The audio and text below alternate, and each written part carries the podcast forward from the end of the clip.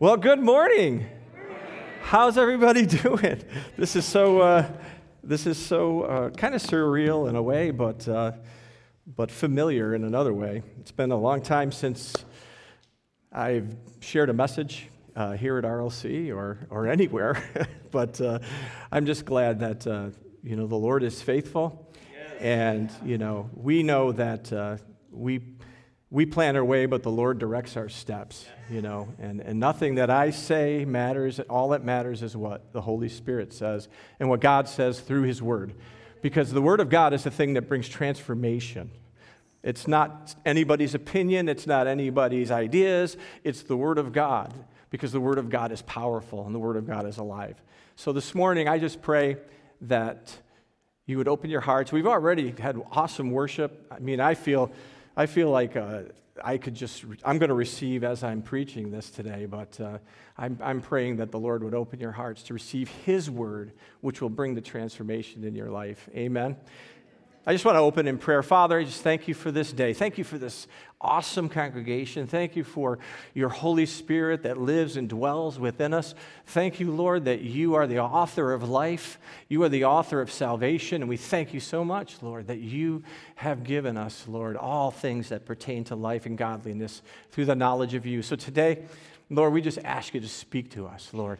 Uh, we ask you, Lord, that directly, Lord, look beyond the vessel that, and that you would just speak to us, Lord, personally, the things in, in this talk that you will uh, highlight to us, Lord, and help us to, to receive it and then put it into practice in our lives.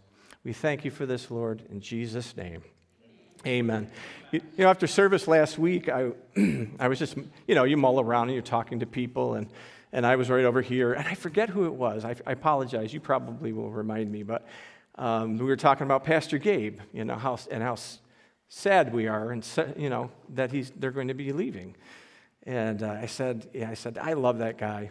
You know, I, I knew him before, but now I know him, and I've, I've reconnected. And there's a lot, you know, this love that I have for him. And I said, you know, to know him is to love him. You know, and that is so true.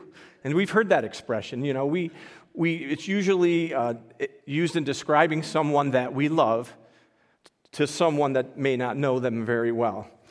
So, and I got thinking about that. I mean, I was, I was already preparing this message about loving God. And then, and then when I said that last week, I said, you know, to know Him is to love Him. And I thought of God. And I said, if this is true for people, how much more can that be said of God? The more we know God, the more we will come to love Him. And that really is, is our goal. God loves us so much. I mean, I looked at this this morning, this, this empty cross, and I, and I remember that Jesus died for our sins. He suffered and died on the cross, and, and he rose again for us and, and took upon himself all the punishment for our sins and our failures, past, present, and future. You know, he's got you covered for tomorrow, for the sins you commit tomorrow, and the, the things that you do next year, they're all covered by him because he loved us so much that he gave his only son. And the more that we get to know him, to know him, you know, he knows us and loves us, but as we get to know him, the more we will love him in return. He sent Jesus to pay the price for our redemption, to make it possible for us to have that love relationship with him by the Holy Spirit. And it's kind of funny because uh, I, I thought, well, God told us to love him. He commanded us to love him if, in the Old Testament, and then Jesus repeats it in the New Testament. And I thought, well, how can you command somebody to love you? And I, and I looked at that and I, I thought to myself, well, God must have been pretty serious about this. You know, because when you command somebody to do something, you know, you, it means that you're serious. I mean, it wasn't a suggestion like, like, hey, you know, I want you to do this over here, and you know, if, when you get to it, if you feel like it, yeah, go ahead and do it. No, God says, I command you to love the Lord your God with all your heart, with all your soul, with all your mind, and all your strength. It was a commandment. I mean, it's like Jeremy was in the military and in the Marines, and, and when his superior officer said, Do that, it was, Yes, sir. It was, he said jump. You said how high, right, Jeremy? So, so this is a command, and it's not it's not like a, a, thing where God's being like a drill sergeant or drill instructor, and he's being mean. He just wanted to get across the point That this is his greatest desire, is that we would love him as much as he loves us. Now, I know that's not possible uh, because we, are limited in our, in our love, but it's a commandment. And, and so it's, it's, it shows his desire. And if we go over to Matthew chapter 22, that should be up there. But when the Pharisees heard that he had silenced the Sadducees, they gathered together. Then one of them, a lawyer, asked him a question, testing him and saying, Teacher, which is the great commandment in the law? And Jesus said to him, You, you shall love the Lord your God with all your heart, with all your soul, and with all your mind. And the first, this is the first and great commandment. And the second is like it you shall love your neighbor as yourself. On these two commandments hang all the law and the prophets. Now, this was taken from Deuteronomy chapter 6, verse 5, this, uh, this, the scripture Jesus was quoting.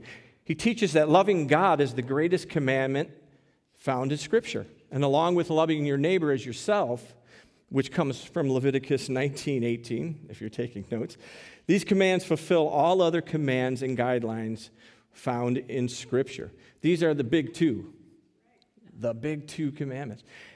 And if we, and if, if what Jesus said is true, I mean, we believe Jesus, right? Amen?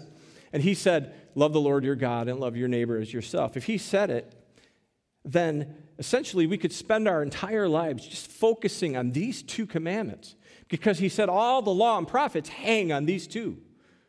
So if we focused on just these two, to, to, to study them, to learn about them, to obey them, then we would pretty much be fulfilling everything in the Bible, everything that Scripture teaches. These are the two things that, that Jesus said were the most important things. Now, if these are the most important commandments, it just makes sense that we give our utmost attention to them, right? And working and excelling in these fundamental practices. These are the fundamentals here loving God and loving people. And in, all, in those two things, all the commandments are, are wrapped up into those two things.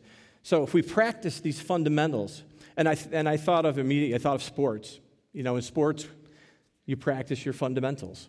I mean, I, I, I you've, if you've ever been to a T-ball game, how many, and you've, been, and you've seen the little kids out there in the field, um, they, they get up there and who knows what's going on? I don't know what's going on. I've seen videos. A little boy will get up there with a bat, and they have to turn him the right way. and, and, he's, and he swings and he hits the tee, and the ball drops about two feet. And they go, run, run. And they start running. And, and, but he runs the wrong direction, or he runs to the pitcher, or he goes up and gives somebody a hug. I mean, it's, it's, it's completely, it's complete chaos. But you watch it, and you're like, oh, how cute. But this is where we start we start learning the fundamentals of the game uh, when we're born again. And then it's a continual process. It's, it's going from that to the next level, where as they learn which base to go to first, and, and that you hit the ball and not the tee, and that you, you kind of get a handle, a handle on it, then they progress and they learn more and more and more. Then they learn how to hit better to actually hit the ball. Then they learn how to hit the ball when somebody throws it to them. And it progresses from there. And their fundamentals are being built. The three things in baseball you got to throw, you got to catch, and you got to hit. And they work on those three things for their whole lives until some, some people, if they have enough of a natural talent, will actually make it. They'll go through high school and play ball, they'll go through college, play ball, and some will get drafted into the major leagues. And then even there, there's minor leagues and there's major leagues. There's three different levels of minor leagues. They have to go through that and hone their skills and hone their skills. They hit more, they catch more, they field more. They learn how to be more accurate. They, ner- they know how the game is played because they, from that time they were four years old or five years old, they worked on those fundamentals. And so I look at these two commandments to love the Lord your God and to love your neighbor as yourself as being fundamentals. We're going to focus today on, on loving, the loving of God. We will get to the other one a little bit later in, in the message, but for right now, I want to look at um, focusing on loving God. Now, Hebrews chapter 5, in the Amplified, it says, For everyone who lives on milk is doctrinally inexperienced and unskilled in the word of righteousness since he is a spiritual infant. That's how we start out. We start out, we get born again, and this is where we are as, as spiritual infants. But solid food is for the spiritually mature whose senses are trained by what? Practice to distinguish between what is morally good and evil. I mean, it's a lifelong process. We start being born again. We start learning. We start growing. We start growing in the fundamentals. And we get to that place where we become spiritually mature. But it takes practice, and it takes work, and it takes doing it again and again and again. Major League Baseball players are out there every day taking batting practice. You would think, after all this time, how good they are and the multi, in the multi million dollar contracts that these guys have signed, that they would be good enough to not have to go back and practice. But they do it every day. They throw, they hit, and they catch, and they, and they do it every day so that they hone their skills and keep them sharp. So, learning to love God is a lifelong process that requires effort and discipline. Oh, why did you have to bring that up? But just as a major league player works for the World Series trophy and ring, we also have a prize that we are pressing for. Now, in Philippians chapter 3, it says, Paul is talking here, and he says, For what things were gained to me, these things I have counted loss for Christ. Yet indeed, also count all things loss for the, for the excellence of the knowledge of Christ Jesus my Lord and then in verse 10, he says, that I may know him and the power of his resurrection and the fellowship of his sufferings. Two different times in the scripture, he talks about the knowledge of Christ Jesus, the knowledge of God, that he would know him and the power of his resurrection. And then a couple verses later, in verse 12, he says, Not that I have already attained it or am already perfected, but I press on that I may lay hold of that for which Christ Jesus also laid hold of me. Brethren, I do not count myself as to have apprehended, but one thing I do, forgetting those things are behind and pressing, reaching forward to those things which are ahead. I press toward the goal for the prize of the upward calling in Christ Jesus. There is, we have a prize. We have something that we're working for. And it's not a trophy, and, and it's not a ring, and it's not $25 million a year in, in, in, a contract. It's something way, way, way, way better than that.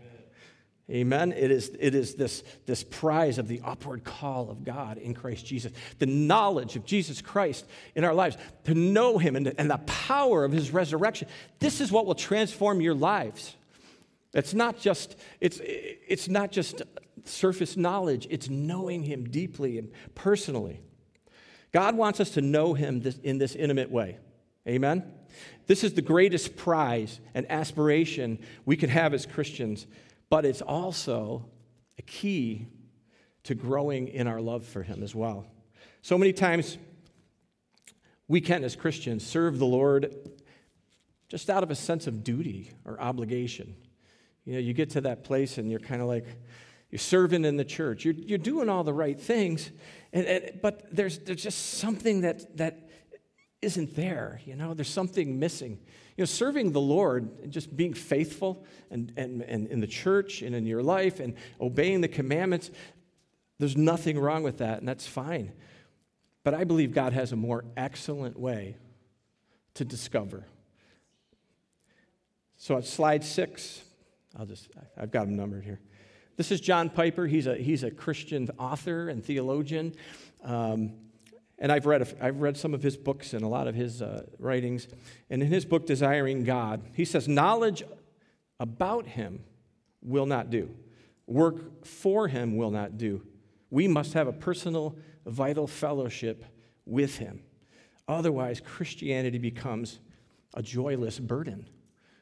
I mean, sometimes, and I'm not going to ask you to raise your hands, but there's times when serving the Lord is just like, it seems difficult and hard, and, and, and you're, you're missing out on the, the joy isn't there. And, and maybe once at one time you, you just joyfully served the Lord, but something happened along the way. You got sidetracked, and, and now it's, you're still doing the things that you know to do, but there's something missing. There's that joyful, um, that joyful heart to serve Him. God didn't intend for us to just serve Him and for it to be a joyless burden. He has always desired for us to love Him willingly and joyfully out of a personal knowledge and a close relationship with Him. So, in this message, this is my introduction. I want to explore the idea that loving God is much more than just a command to, to obey. It is a living way that is linked to an intimate knowledge of Him, which the Apostle Paul said he, it was worth losing everything to gain it.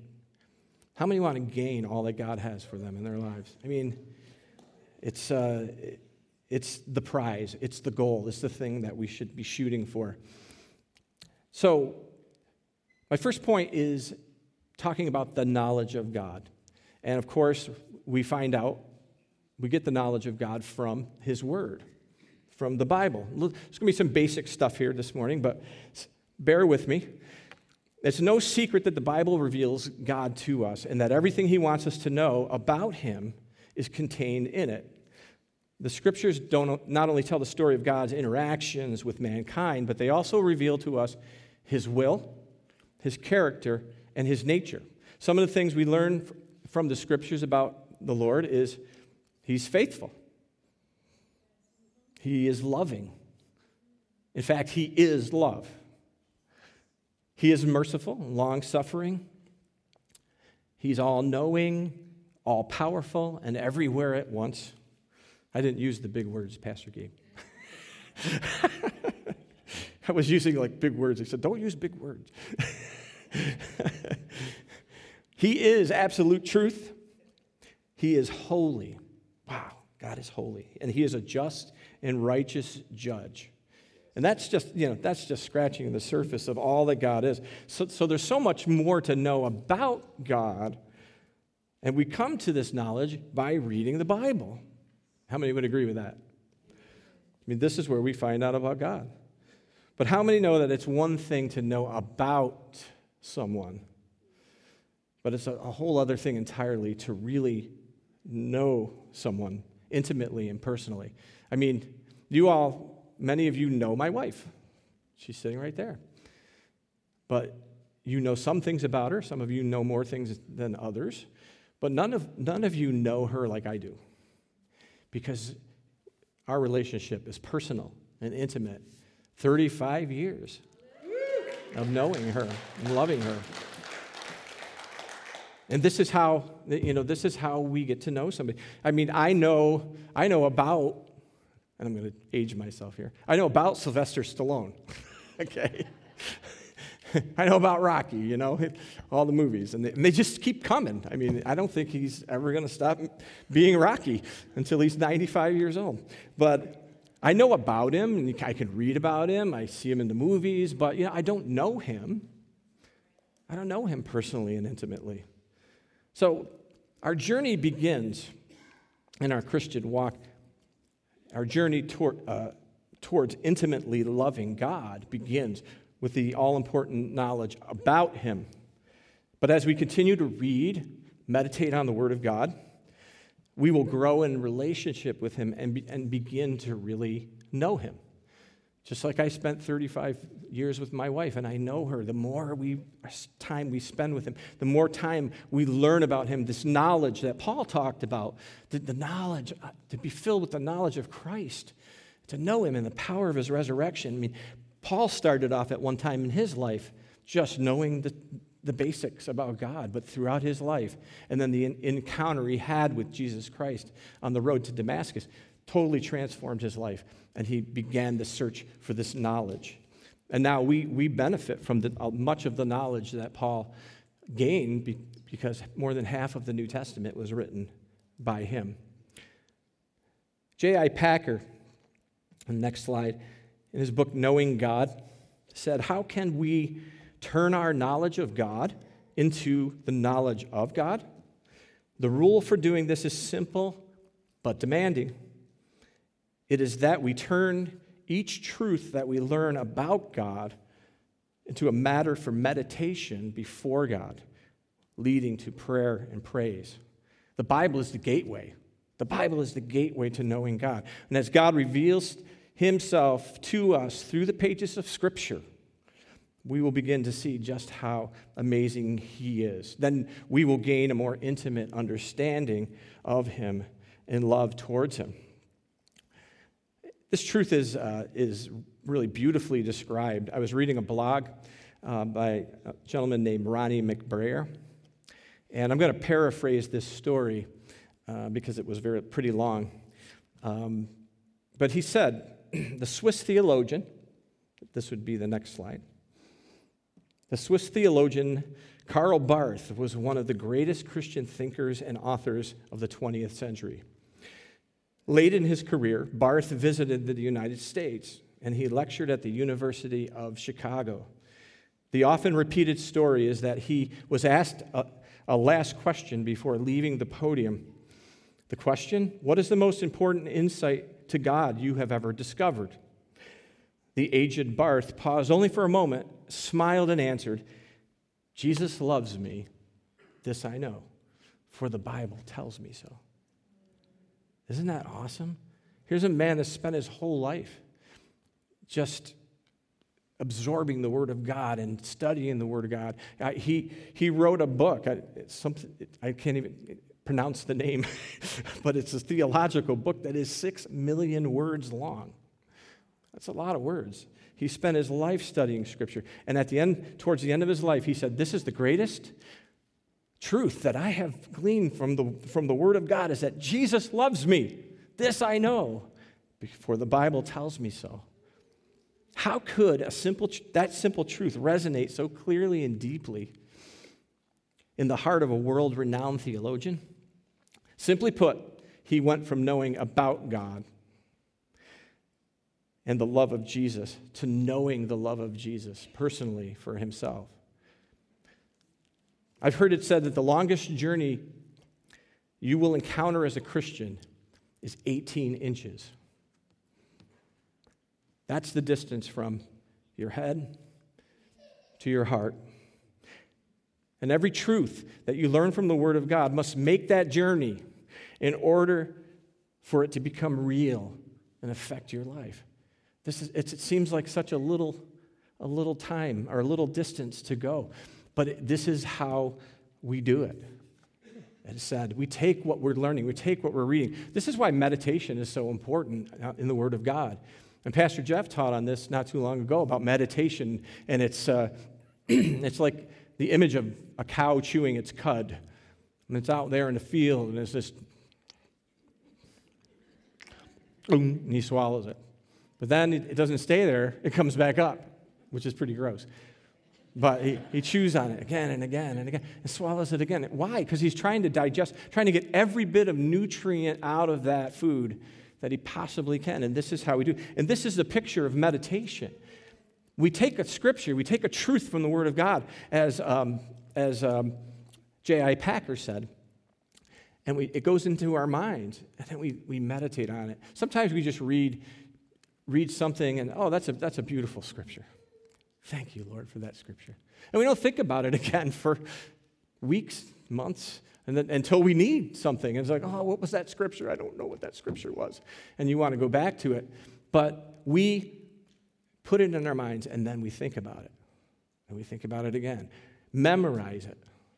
Memorization of the Word of God is life changing because once you memorize it, it's, it goes from here, it stays in here, and then as the Holy Spirit can draw upon it, can bring it back to your remembrance, and then you can chew on it some more and chew on it some more. And there comes a time when, when I don't know about you, but there's been times in my life when I've read a scripture maybe a thousand times, and here I am, you know, so many years old. We won't go there. And, but I've been saved 40 years, and there's scriptures I read in my early Christian life that I'll read now, and I'm like, wow, wow, I never saw that before. That's because the Word of God is not, is it, you can't exhaust the truth from the Word of God. It is, it is ever new. I mean, different facets and different ways and angles that the Lord wants us to, to apply the Word of God to our lives, to our lives. But it's taking it from here and it's getting it down deep into your heart. Because any, unlike any other words that you read, the Word of God has power in itself to elicit change and transform us as we continue to think about it, to continue to meditate on it. In Isaiah 55, it says, So is the word that goes from my mouth. It will not return to me empty, but will accomplish what I desire and achieve the purpose, for which I sent it. As we read the word of God, we got to realize that this has come from the mouth of God and it will accomplish in your life what God sent it to do, but only as we give it our attention to it and we give our, our thought to it and we give uh, our lives to his word to understand it and obey it. Hebrews 4.12 says for the word of god is alive and active sharper than every, any double-edged sword. It penetrates even to dividing soul and spirit joints and marrow. It judges the thoughts and the attitudes of our heart the word of god is alive it's alive. Did you ever think about that? You're, when you read the Bible, every time you sit down and read the Bible, you're reading something that's living. It's not just dead words on a page, it's alive. And as we read it and as we take it in, and as we meditate on it, that life goes into our spirits, that life, and will eventually come out through our soul, through our mind, through our emotions, and it will change us. That's why it can transform us, because it's not just dead words on a page, it's living. And that life God is imparting to us the more that we spend getting to know Him, getting to the knowledge of the Word into our lives. God's Word isn't just a book. Amen? It is spirit and it is life. And as we make it a priority in our, in our lives, we will grow stronger in the knowledge of our Father and consequently love Him more deeply. You know, and, and, and as I think of all of this as well. I also feel that, that loving God in this way, this, this is a pathway to everything Pastor Jeff has been talking about as well fearing God, having honor and respect. You, when you honor and reverence and respect somebody, you love them, right? I mean, I, the people in my life that I love, I give honor and respect and reverence to. I think so. I, I can see a, a, direct correlation between this. The knowledge of God. The more we know about God, the more that we put into our hearts what His Word says, the more that He transforms us, it's going to create this, this reverence and this awe for Him and also a love for Him so that we can, we can joyfully obey and love Him with all our hearts and all our mind, all our soul and strength. So we have to ask ourselves a question Do we really want to know God this way? Do we? Do we want all that He has for us, or are we satisfied where we are? Because you know, we can stay right where we are. This is all on us. Getting the knowledge of God and understanding Him and, and taking that time, that discipline, the practicing of the fundamentals every day in His Word, every day communing with Him in prayer, praise, and worship. This is, this is on us. And as the more that we are disciplined in this way, the more that we do these things, we will come to know him. But it's up to us. So ask yourself that question this morning Do I want this? Do I want to be as close to God as I possibly can? Because some people will, will get there, and sadly, many won't because they won't pay the price. They won't choose the way God wants it to be done. And that's the thing. We think we have our way to get to God, but what does the Bible say about that? There's a way that seems right to us, but what is its end? It's death. There's only one way to God, and it's His way, the way He said it, and the way that He has ordained it to happen. So, God wants to know, know want us to know Him deeply and intimately. He wants us to experience His amazing love towards us and create within us a desire that will move us towards true communion with Him. It's a matter of desire. We have to have that desire. So let's talk about desire towards God. Desire towards God. I, I also put in parentheses the, the word motivation because what motivates you? you know, to, to desire something, you, you, you kind of have to be motivated toward that. What, what motivated me to pursue my wife? Besides, you know, she was really good looking and that was the first thing I noticed. and um, what motivates? I mean, we all have our reasons for doing everything that we do. We have to have motivation to do, have to have motivation to get up in the morning and go to work. What's your motivation? I, I want to eat. I need to get paid. I mean, we, we have to have motivation. And, and it, this motivation, which is, creates a desire in us, is, this plays a big part in understanding and knowing God intimately. Oddly enough, right? As we allow God's word to transform our minds, He will gradually shape our desires and motivate us towards Him and away from the things that keep us from truly knowing Him. Romans chapter 12, verse 2 says, Do not be conformed to this world, but be transformed by the renewing of your mind, that you will be able to test and approve what is the good, pleasing, and perfect will of God. We're being transformed. This is part of the whole thing. The transformation is the key. And in uh, the next slide, I, I, came, I found, came across this definition of motivation um, that I thought was good. I mean, it wasn't Webster's or anything, but it checks out if you, if you read into it. Motivation is the force that causes us to act on our desires or fears. It comes from internal or external stimuli and is an outward driving force that makes people feel compelled to do something. So, what's your motivation? You know, think about that. It, that motivation is it's, like, it's a force that drives you to do the things that you do. And as I thought about this and this definition, I thought about years ago, in my uh, mid 30s, just a few years ago, I, uh, the Lord was really stirring in my heart uh, about going to Bible school. And I prayed about it, and, and, there, and there, I kept coming back to this one school over and over again.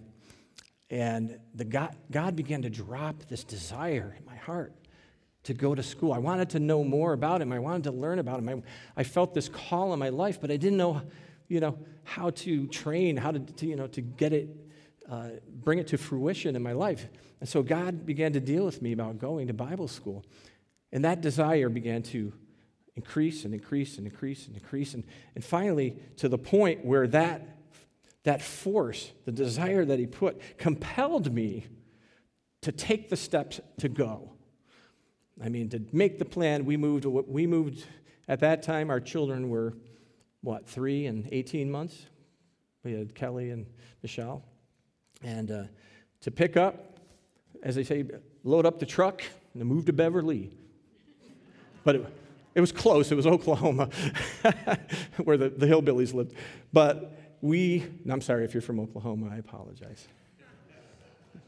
There, there's a lot more people than, you know. Ah, okay, I'm not going there. I'm going to get in trouble. I'm going to be in a meeting talking about this, right?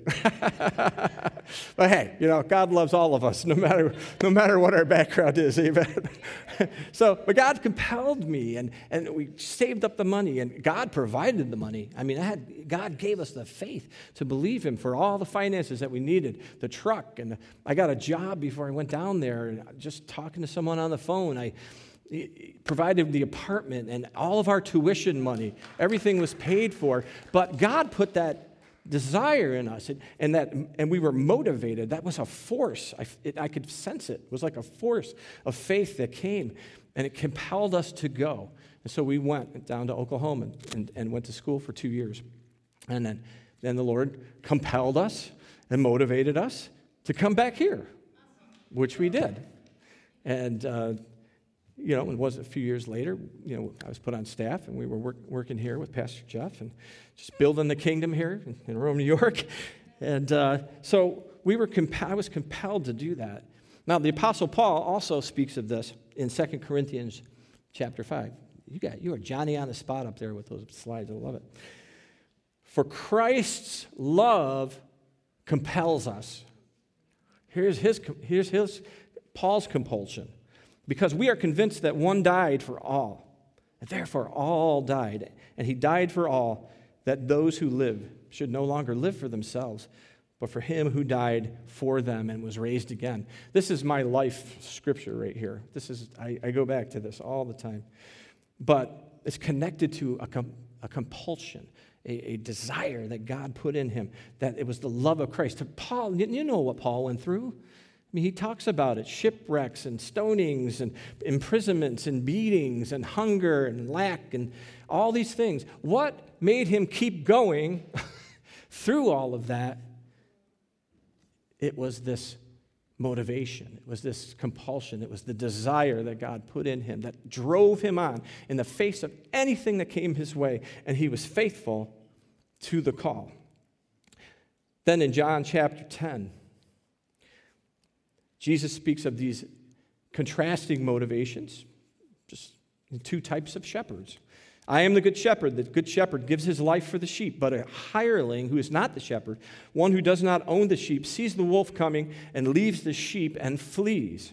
And the wolf catches the sheep and scatters them. The hireling flees because he is a hireling and he does not care about the sheep. What are the two motivations here? What the good shepherd, what's his motivation? He loves the sheep. He loves them. He cares for them. They're his. It says that they are his. He owns them. So they're his sheep. But somebody that he hires, what was his, what's his motivation? Money. Because if he's hired, he's getting paid, right? And so all he, wor- all he cares about is the money.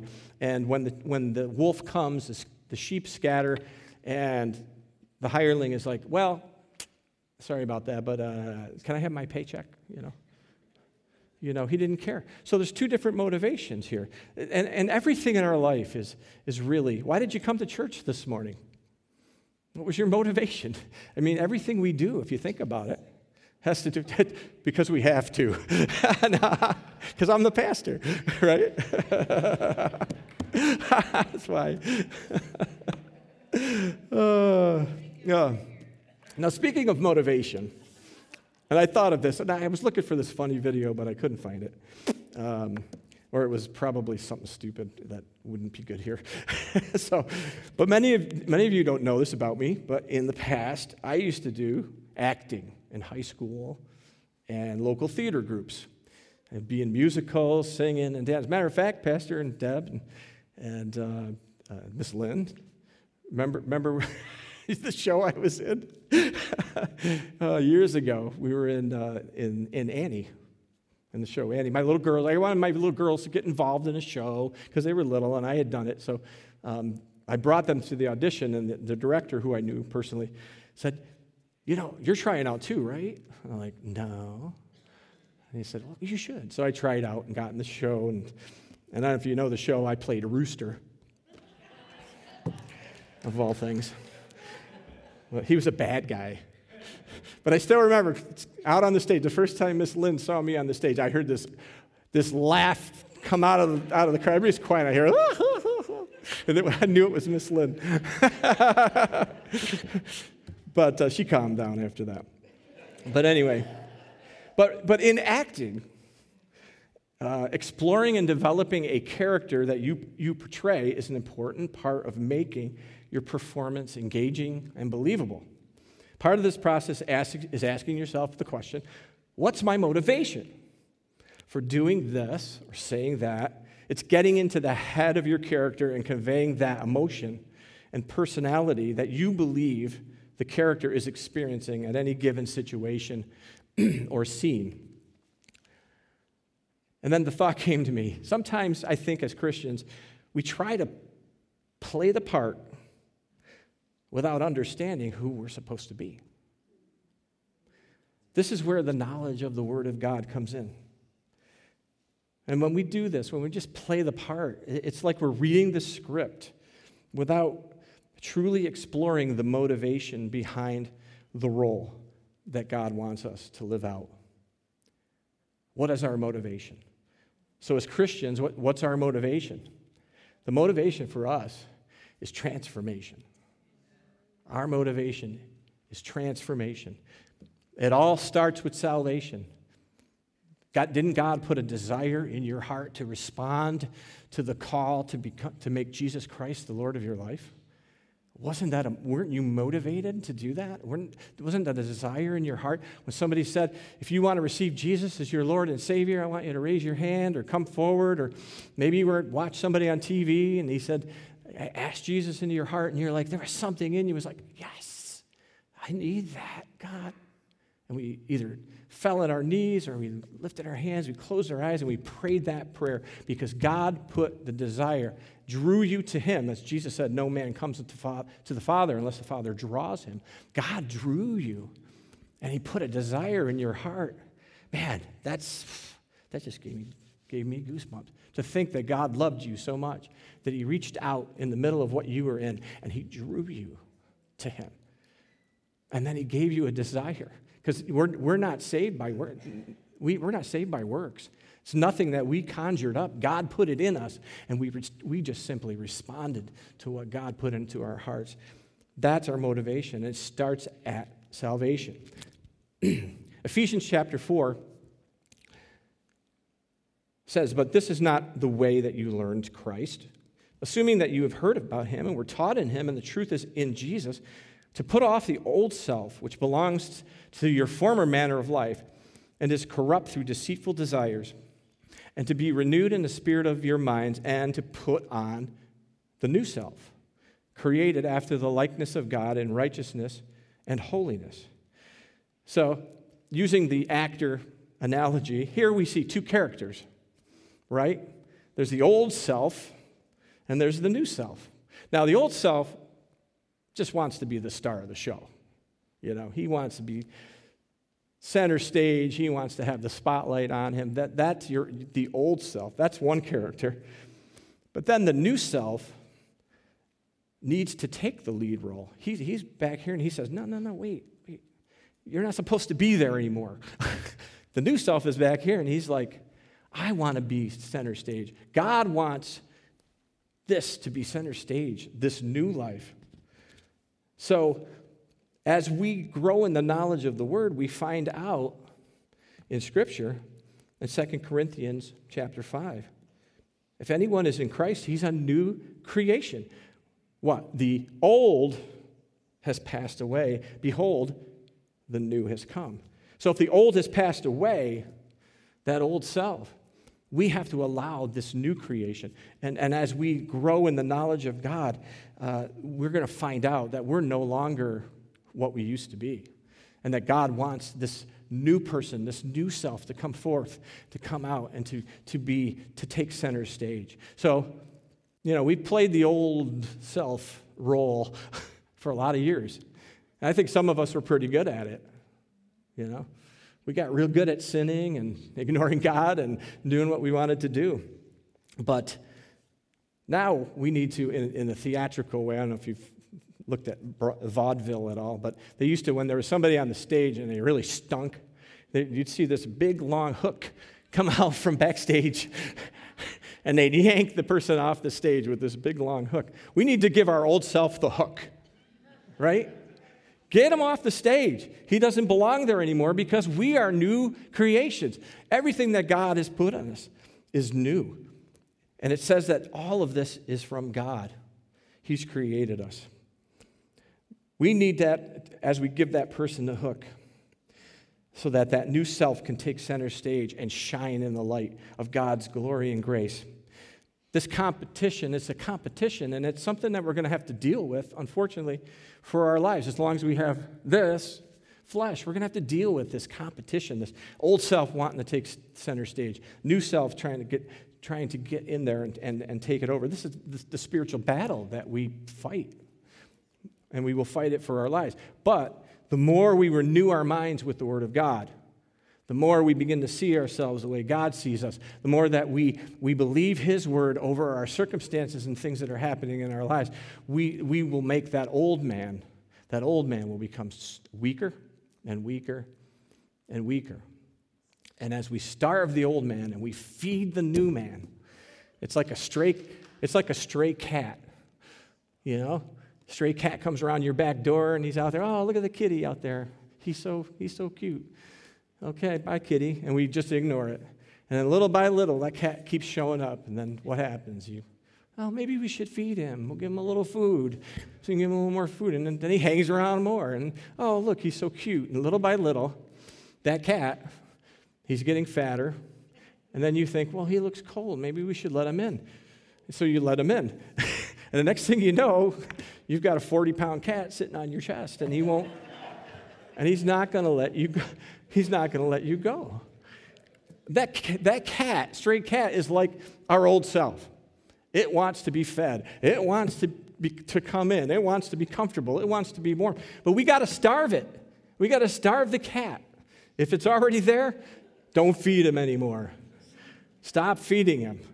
And he will eventually grow weaker, weaker, and weaker. And start feeding your spirit with the Word of God and renewing in the Word of God. Hallelujah. And yeah, thank God for that. Hallelujah. The knowledge of God, who we are in Christ, will produce in us an ever increasing desire to enter into this new life. The more we find out about what God's done for us, it's going to create this desire. Yes, I want that, Lord. I want that. All that you said in your word, the promises of God are yes and amen. I want to enter into those promises. And we will begin to grow and move towards that way and give that old man the, the hook off the stage. And it's going to strengthen us to live for Him and motivate us to press on in faith, even in the most difficult circumstances, like Paul. As we progress in our personal knowledge of God and steadily increase in our desire for more of Him, it'll lead us to a place of true communion with Him. And that's the next point communion with God. I want to read this quote and this quote is by uh, M. Robert Mulholland. It says right there. Interesting, when I came across this quote, I didn't really see this till afterwards. He was the former professor of New Testament at Asbury Theological Seminary. We've all heard a little bit about Asbury College uh, in, these last, in these days with all the revivals and things that have been taking place. he said, The Christian life in its fullness is far more, it's, it, it is this, but it's far more than being active in a Christian community, affirming a certain set of beliefs or adopting a particular behavior pattern.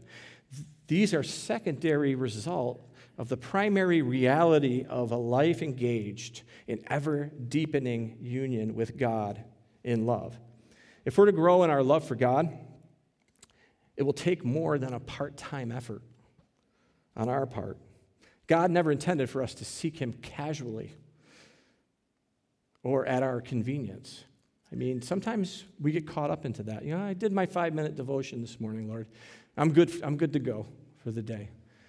Um, it's kind of a part time thing. We, or we, we just we, we, we play the part of Christian at church, and then when we, when we go out into the world to our jobs, we play another part.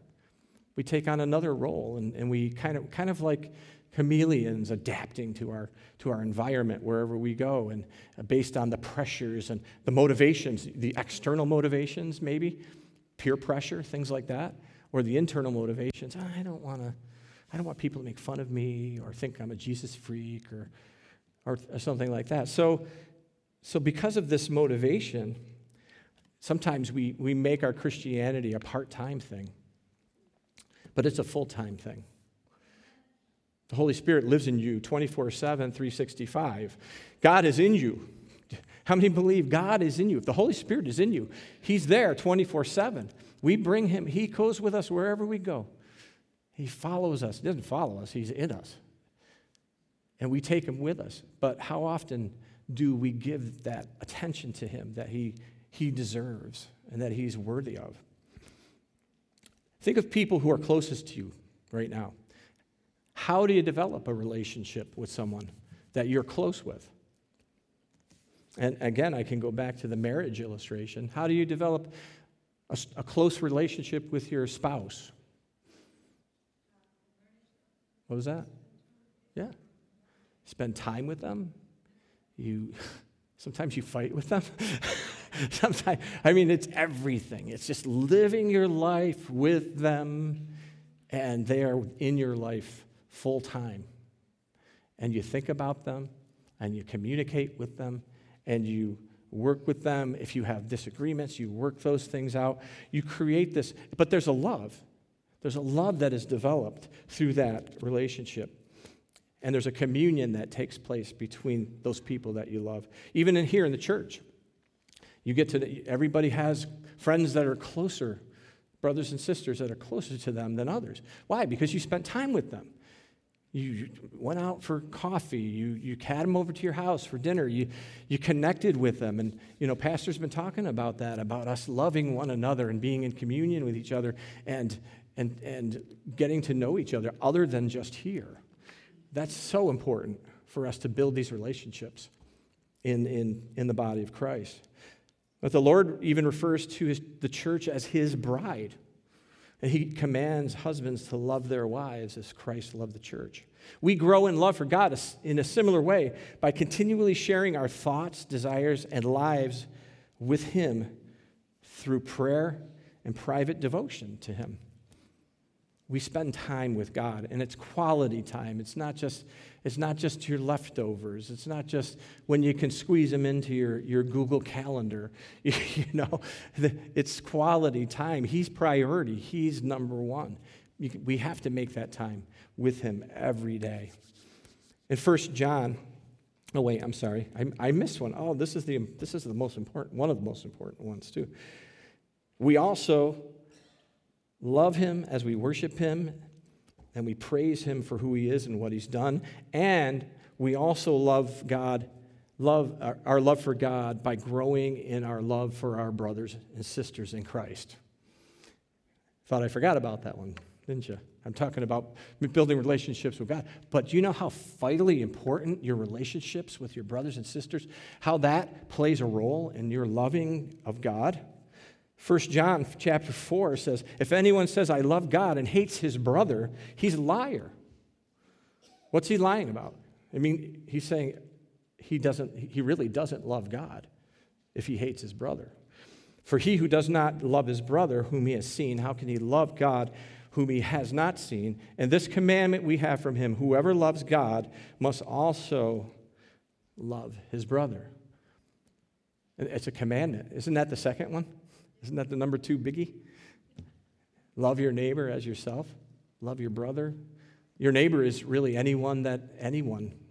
If you look at the parable of, of the, uh, um, what is that uh, on the side of the, what's, what's the, the, name of the parable? I just lost it. Oh, senior moment. the, uh, on the way to Jericho. The Good Samaritan. Thank you. I didn't write that down, so forgive me. But, anyways, so loving our brothers and sisters is also a way that we grow in love for God. Do you ever think about that? If you learning to love your brother and sister is actually contributing and helping you to love God more. Because when you love them, as Pastor Jeff has said, you're, you're, God is in them. They are valuable. They are worth everything to God. When you love them, that's you're loving God. That's part of our love for God is loving each other. Because he is in them and, and we and this is all you know loving i've heard jesus with skin on. You got to love jesus with skin on and that's us human beings here. And we're all struggling and we're all getting through this life and we're all growing in christ and we're all you know there's a lot of things that you're going to be rubbed the wrong way by somebody but we need to love them. We need to forgive them. That's that's part of the fundamentals and practice of Christianity in growing to love God by loving each other. Just as a human relationship cannot survive and flourish without continual communication and connection, our relationship with God will not grow beyond a surface level. I think sometimes we're, so many Christians are on a surface level if we don't spend time with Him and devote our thoughts to Him and learn to love those that He loves, which is everybody. The next uh, slide Craig Groeschel, pastor of Life Church in uh, Oklahoma City, said, Our life is always moving in the direction of our strongest thoughts. What you think about, that's the direction you're going. Who you think about, that's the direction that you're going. And the strongest thoughts in your mind are going to, are going to draw you towards what you're thinking about. How much do we think about God? How much do we think about His Word? Do we see God all around us, even in the midst of, of all of the evil in the world? Do we still see God? Do we still see Him? I mean, if we don't see him, we're not thinking about him. We're not meditating. We're not thinking about his word. We're not seeing it, that his, he's revealed in the glory of nature. I mean, every time I see a sunrise or a sunset or beautiful mountains and you know, just any type of thing in, in creation, that God, the Bible says God's revealed himself to us through all of these things. And when we get bogged down in life, sometimes you, you can't even look up at the stars and say, oh, the stars. But I look at the stars and I think, wow, they're just amazing how God has set all of those stars in place and, and how by the word of his power, he holds all things together. All those things are in orbit and they're, we're moving in, in synchronicity with all the universe. And God is controlling all of that. See, when you're, when you're thinking about God and you're thinking in line with His Word, that's what you're going to see when you look up at night and you see the stars. You're going to think about God and the, and the majesty. You look at, at, at the majestic mountains and, and the trees and forests and, and, and the creations, the animals, and you, and you just are in awe because you know God made it all. Amen? So our, our lives are always moving in, in the direction of our strongest thoughts. So let's make a determination. We need to start thinking more about God. This will also draw us more into His presence because as we begin to look at those things, we'll begin to magnify him. We'll begin to worship him for all of these things that he's done. And, and as we, th- the more we think about him, guess what? Those mountains that you're facing right now, you ever heard, you know, somebody making a mountain out of a molehill? You ever hear that expression? Those mountains, when you know the truth, and you know that God's on the throne, and you know that He's in control of everything that's going on in your life, no matter, no matter how bad it is, that mountain is going to be brought down because you're going to see the truth. Amen? You're going to see the truth. The truth that, that with God, all things are possible. Whew, thank you, Lord. With God, all things are possible. And that we can face any trial, any, any temptation, and have the victory over it. Even if it doesn't go away, it's no longer in here because our focus, our, our, our faith, and our, our sight is on God, on the one who, who can, who's taking care of all of that, and the one who's sustaining us in the middle of it, and the one who's healing us, and the one who's delivering us from the oppression of the enemy. Amen? Let our hearts and minds be consumed with the thoughts of God and His Word. There's a life that God has ordained for us to live that is far beyond anything we can imagine. A life of intimate union with Him, and a life that, as we cultivate it, will make loving and obeying God as natural as breathing. Isn't that amazing? To know Him is to love Him, indeed. And we develop this by committing ourselves to seeking Him daily in His Word, to know Him more intimately and accurately. That's another safeguard of the Word of God, is, is being trained up in His Word that we will, we will be able to discern the Word of God correctly. To allow God to motivate us and change our desires by transforming our minds through His Word, which is spirit and his life and enter into communion with him through prayer, worship, fellowship with other believers, and serving others. I'm going to end with this scripture in Ephesians. And let this be our prayer today. Not to him who is able to do far more abundantly than all we ask or think, according to the power that works within us. To him be glory in the church and in Christ Jesus throughout all generations, forever and ever. And everyone said, Amen. Amen. Amen. Hallelujah. Father, we thank you for today. We thank you, Lord, for your word. We thank you, Lord, for the desires and the motivations that you put within us, Lord. Father, we desire to grow in the knowledge of you, Lord. Father, that we would know you in the power of your resurrection and the fellowship of your sufferings in our life. Lord, that we would come into this deep connection and communion with you, Lord. That we would go beyond the surface, Lord. Go beyond the surface, Lord and go into the deep places that you have called every Christian. It's not just for those in the ministry, it's not just for those special people, but Lord, you've called all of us to this, this deep, personal, intimate relationship with, with you. Help us, Lord. Help us, Lord. Put this desire within us, Lord, for you, like that we've never had before, Lord, and, and will continue to grow from, from this day forward, Lord, that we would get into that we would come to know you and desire you and commune with you in every way that we can, Lord. Every day, making you number one, fulfilling the two commandments of loving you with all our heart, all our mind, all our soul, and all our strength, and loving our brothers as ourselves. Thank you for this, Lord. Hallelujah, hallelujah. Thank Let's just thank him right now. Let's just lift our hands up to him right where you are.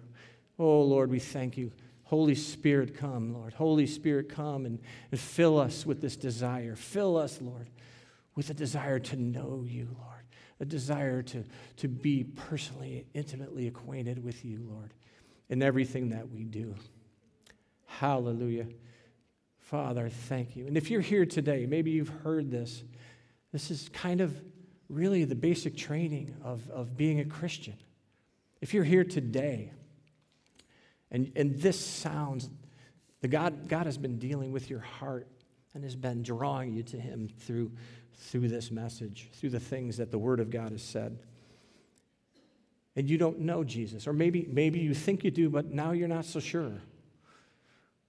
I would like to pray a prayer for, for all of you today who want to come into this relationship with Jesus and begin the journey this wonderful, awesome journey that He has for you. And if that's you today, either in, in here or online, I just, nobody looking around, I just want you to slip up your hand, raise your hand. Or if you want a deeper relationship with God, this is spoken to your heart, and you want a deeper relationship with God than you have right now, and you want to just pray a prayer of commitment to Him, I, let's just raise, can you raise your hand today? Hallelujah. I think all of our hands should be up today, right now, for that, because we all need to be deeper with God. So let's pray this prayer together. Online, if you ask, want to ask Jesus into your life, we're just going to pray this prayer and we're going to we're going to ask him to be Lord of our lives. Father, say, Father, I thank you for sending your son Jesus to die on a cross for me, to pay the price for my sins, that I could have new life, that I could be a new creation and enter into this relationship with you. So, right now, Lord Jesus, I ask you to come into my heart. I ask you to take it and make it your own. Lord, I ask you to be Lord of my life. I believe, Jesus, you are the Son of God, that you died on the cross uh, for my sins, and you were raised again and now you are seated with your Heavenly Father. I ask you, Lord Jesus, to be my Lord, to be my Savior. Wash me clean of my sins and lead me into this brand new life. In Jesus' name. Amen. Amen. Well, let's give him praise. Thank you, Lord. If you prayed that prayer online, please, please type into the comments that you've asked Jesus to be the Lord of your life, and we'll be praying for you. Amen. Well, thank you so much. This wasn't as bad as, as hard. it was tough, but praise God. Thank you, Pastor Jeff.